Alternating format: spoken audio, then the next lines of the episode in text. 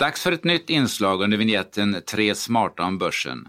Det vill säga varje gång tre kloka råd med börsanknytning. Vi som pratar är Privata Affärers populära aktieskribent och aktiebokförfattare Marcus Hernhag, Lars-Erik Boström, författare till boken Börsens psykologi, om hur vi fattar beslut i aktieaffärer, både kloka och mindre kloka. Och jag som håller ihop det hela heter Jan Sterner, ekonomijournalist med ett långt liv som aktieintresserad och med både lyckade och mindre lyckade aktieaffärer i bagaget. Dagens huvudtema är timing. Hur ska du träffa rätt med köp och försäljningar i förhållande till börsens svängningar? Och hur ska du hinna parera en kommande vändning på Stockholmsbörsen? Vi återkommer också till var vi nu befinner oss i den långsiktiga börscykeln. Vad har vi oroat oss för? Är det kanske bara en sedvanlig sommarstiltje framöver? Men först en kort sammanfattning av senaste nytt. En intensiv rapportperiod är på väg att avslutas. Hur många rapporter har du plöjt, Marcus? Många, så mycket kan jag säga. Inget antal? Nej, det går inte att uppskatta. Men det är väldigt många. Och vilket är ditt sammanfattande intryck? I allmänhet bra. Högkonjunkturen är kvar, orderingången stiger för verkstadsbolagen och börsbolagens vinster pekar generellt uppåt. Så långt gott och väl. Vilka var de största besvikelserna? Ett exempel är smygbolaget Oriflame som inte alls infriade förväntningarna. För teknikbolaget Fingerprint är det ännu mycket värre då bolaget ser ut att kollapsa då rörelsemarginalen var minus 60 procent under årets första kvartal. Men det var väl inte helt oväntat kanske? Nej, men graden av eh, förlust var värre än befarat. Men... Okej. Okay. Vilka var de största positiva överraskningarna? Live-casino-leverantören Evolution Gaming rusade 27 procent på sin rapport. Det är inte lätt att hänga med i kurssvängningarna när marknaden två veckor tidigare sänker aktien kraftigt bara för att på rapportdagen sen handla upp den hela vägen igen. Ett helt annat bolag är Ericsson som efter många tidigare rapportbesvikelser nu var en rapportvinnare i hopp om bättre tider för bolaget. Även Telia lyfte på sin rapport, men som långsiktig investerare har jag undvikit Telia och Ericsson då de länge haft det lite trögt och gått lite dåligt på börsen. Priset för den strategin är att man missar uppgångar när de väl till slut kommer. Ericsson är ju en gammal kär folkaktie och även en kär surdeg. Kan det vara dags för en vändning där tror du?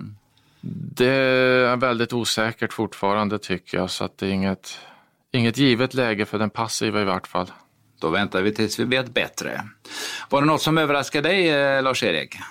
Nej, överlag tycker jag att det såg ganska okej ut. Ehm, sen kan man ju notera lite, ja, den psykologiska effekten av förra årets lägre bostadspriser. Det fick ju fundamentala effekter för bostadsbyggare som Oscar Properties och liknande. Sen eh, intressant att notera att Hennes Maurits till slut fick ett eh, lättnadsrally trots en lite blandad rapporter. Var det bara en tillfällig lättnad? Jag vet att Marcus är ingen stor vän av H&M. Vad är din eh, slutsats idag? Jag undviker fortfarande den branschen. Kanske bara var pappa Persson som köpte och höll uppe kursen. Möjligt. Men det är över till eh, vårt eh, tema idag, nämligen timing. Detta eviga dilemma att alltid göra rätt på börsen, det vill säga köpa och sälja vid rätt tillfälle. Hur svårt eller möjligen lätt är det egentligen? Lars-Erik? Ja, det är ju knepigt och man kan säga att timing handlar om eh, flera saker. Nummer ett är att du måste förstå att psykologi påverkar dina investeringsbeslut och även då marknadens psykologi. Och vid toppen är både du och marknaden optimistisk oftast och eh, tvärtom gäller vid en botten. Så psykologi påverkar väldigt mycket hur man ser på timing och hur man ska bedöma timing. Sen är det också så att, att ska du fånga en viktig topp eller botten då ska man nästan vid dessa, prognos eller dessa, dessa tillfällen ska jag säga, undvika prognoser. För historiskt sett har alltid psykologi varit viktigare än ekonomisk information nära en viktig topp eller en viktig botten, alltså en viktig vändning eller en viktig uppåt eller neråt på börsen. Mm. Så man ska inte lyssna då på alla er analytiker, vad säger du om det Marcus? Det beror på hur man lyssnar och det är viktigt att tolka den biten rätt sätt utifrån hur man är som investerare. Jag skulle vilja säga att fleråriga trender är ganska enkla att hänga med på och då behöver vi inte ens tajma toppar och bottnar i aktiekurserna särskilt perfekt. Så kan vi sammanfatta att timing är nästan omöjligt kortsiktigt men något enklare på lite längre sikt. Ja, det kan man säga. Ja, från en dag till en annan så är ju kursutvecklingen i, i princip slumpmässig. Om vi nu snackar långsiktighet, vad är det egentligen? Hur många år talar vi om, Marcus?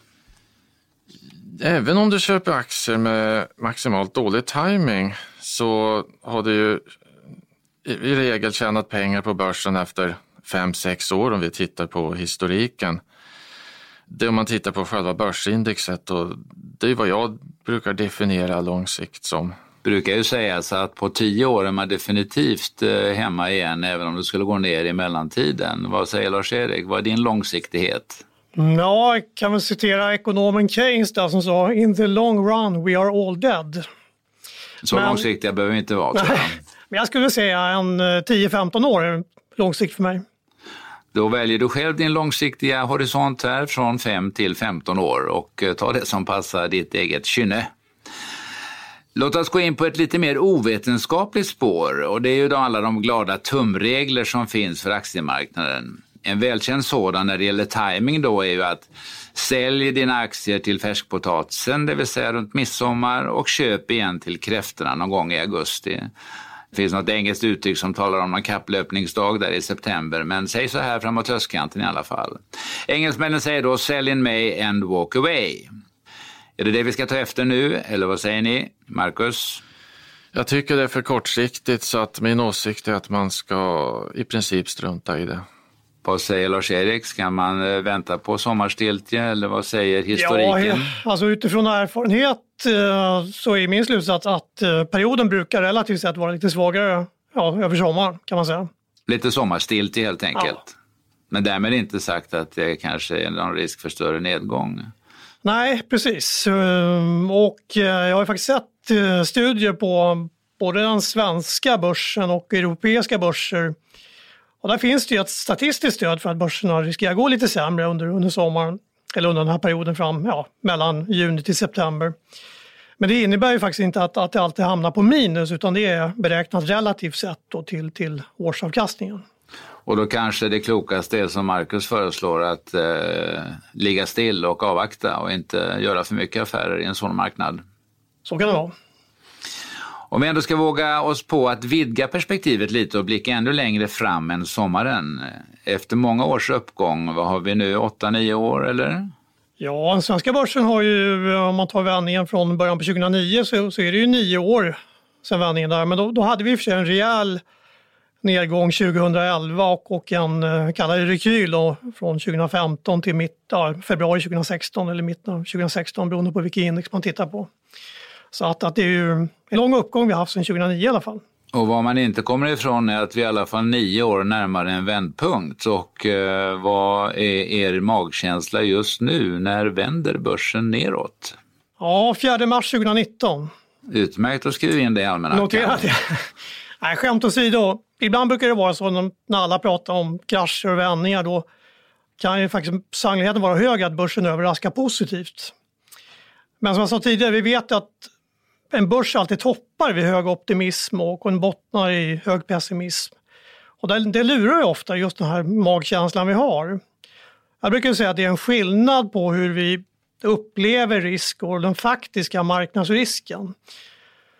Och eh, ofta är det ju så när marknaden gått väldigt starkt och då upplever att risken är låg men, men risken för i alla fall rekyl ökar ju egentligen med, med en högre uppgång. Och jag skulle tro att tittar man på uppgången från 2009 så är den kanske i sin slutfas då. Sen om börsen pikar i år, 2019 eller senare, det, det vet man inte ännu. Vad är Marcus magkänsla? Har du någon sådan? Ibland, men för eh, passiva investerare så tycker jag det är fel strategi att eh, gissa när en nedgång börjar. Men för att hitta rätt timing där då så finns det ju trots allt verktyg att förutse en vändning. Lars-Erik brukar ju prata om sin favoritformel där för att följa börsens svängningar, det vill säga det så kallade 200 dagars glidande medelvärdet för börsindex. Eh, var, hur ser det ut eh, i det just nu, Lars-Erik? Ja, det, de modeller jag beskriver i boken är egentligen en kombination av flera modeller där just glidande medelvärde är en. Då. Och det är egentligen en beslutsmodell för att fånga längre trender på, på börser och, och index och aktier.